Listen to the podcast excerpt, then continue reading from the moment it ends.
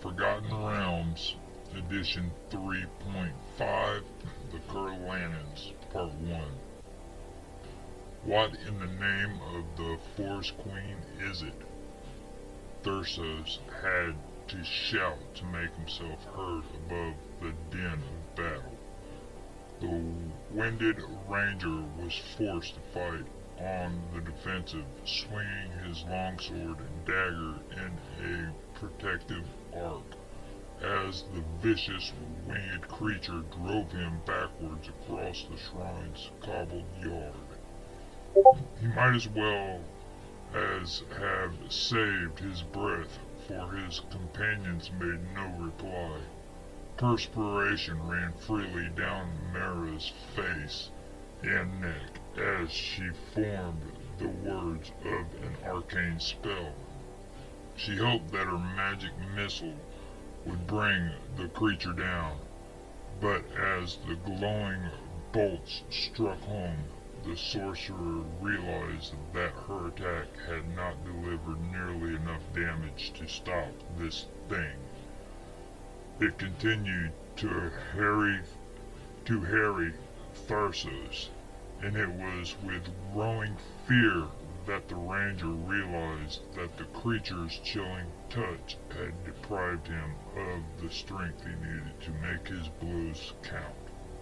The pair of young adventurers had stopped at this roadside shrine to Lathander just as twilight was falling. Still several days out of Triel, Thersos and Mara had hoped to break their days, no, to, to break their long journey with the clerics who tended the shrine, enjoying a warm hearth and a comfortable bed for the first time in over a month.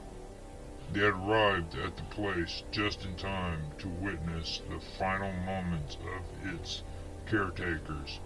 Three members of Lathander's clergy who were ripped to messy ribbons before the adventurers' horrified eyes by a pair of mysterious creatures, the likes of which neither had ever seen before. The strange creatures were human-sized, but heavily muscled and covered with fine black scales. Their wings and short horns recalled the features of a gargoyle, but no gargoyle ever sapped a warrior's strength with merely a touch of its scaly hand. Mara cried out in alarm as black claws ripped through the fighter's chainmail and drove deep into his side. The blow spun her companion half around and sent him to his knees. She started forward to help, but a glance at Thursos's eyes told Mara that life had already fled.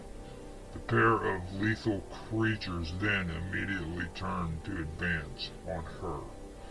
The fanged maw of the larger one split into what Mara thought might be a mocking grin, and to her amazement it actually spoke to her in a halting but clear common. Weakling Godslave, you die too. They were the last words that Mara would ever hear. Whatever they may be, the Kurlanas, Kurlanans, the creature's name for their race in their own harsh language, are not gargoyles. The name is a mish, mishomer bestowed on them by adventurers who mistook the creatures for some strange new type of gargoyle when the beings appeared in Faerun shortly after the time of troubles. Their the Kurlanans do share some physical characteristics with gargoyles. Both have large bat-like wings, short horns, and sharp nail-like claws, but the resemblance ends there. These creatures are most definitely a race apart, having no kinship ties to any other beast or people living in Faerun, Faerun today. The Curlanans appeared for the first time, as far as anyone can determine, immediately after the time of troubles. The learn, learned minds of Faerun speculate that the Curlanans' sudden and unheralded appearance in the world was somehow connected to one or more events that transpired during that confused and turbulent era. Since they were first sighted, the Curlanan, Curlanans have proven remarkably resistant to inquiries into their nature, customs, and habits, responding with brutal savagery when provoked. Even when left alone, the creatures display a pronounced antipathy for anyone and anything even remotely connected to the deities of Faerun clerics, druids, paladins, rangers, and even lay worshippers included. Groups of the creatures have terrorized temples and shrines across Faerun without any apparent pro provocation. At first these attacks appeared to be disorganized, almost random, as if the creatures could not decide where, when, and how they wished to strike. Most of the Curlanans' early assaults were directed against places of worship and the persons within them.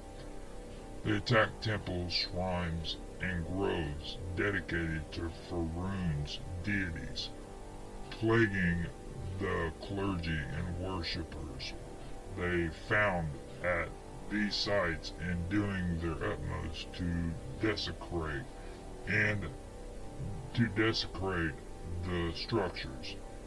Many of these attacks were poorly coordinated, and the defenders were often able to drive the attacking Kurlanans away with a strong display of resistance. Gradually, however, the activities of those creatures took on a more organized and directed aspect no longer content with focusing their efforts on centers of worship, the Kurlanans have increasingly targeted the deities, worshippers, when, wherever they may encounter them.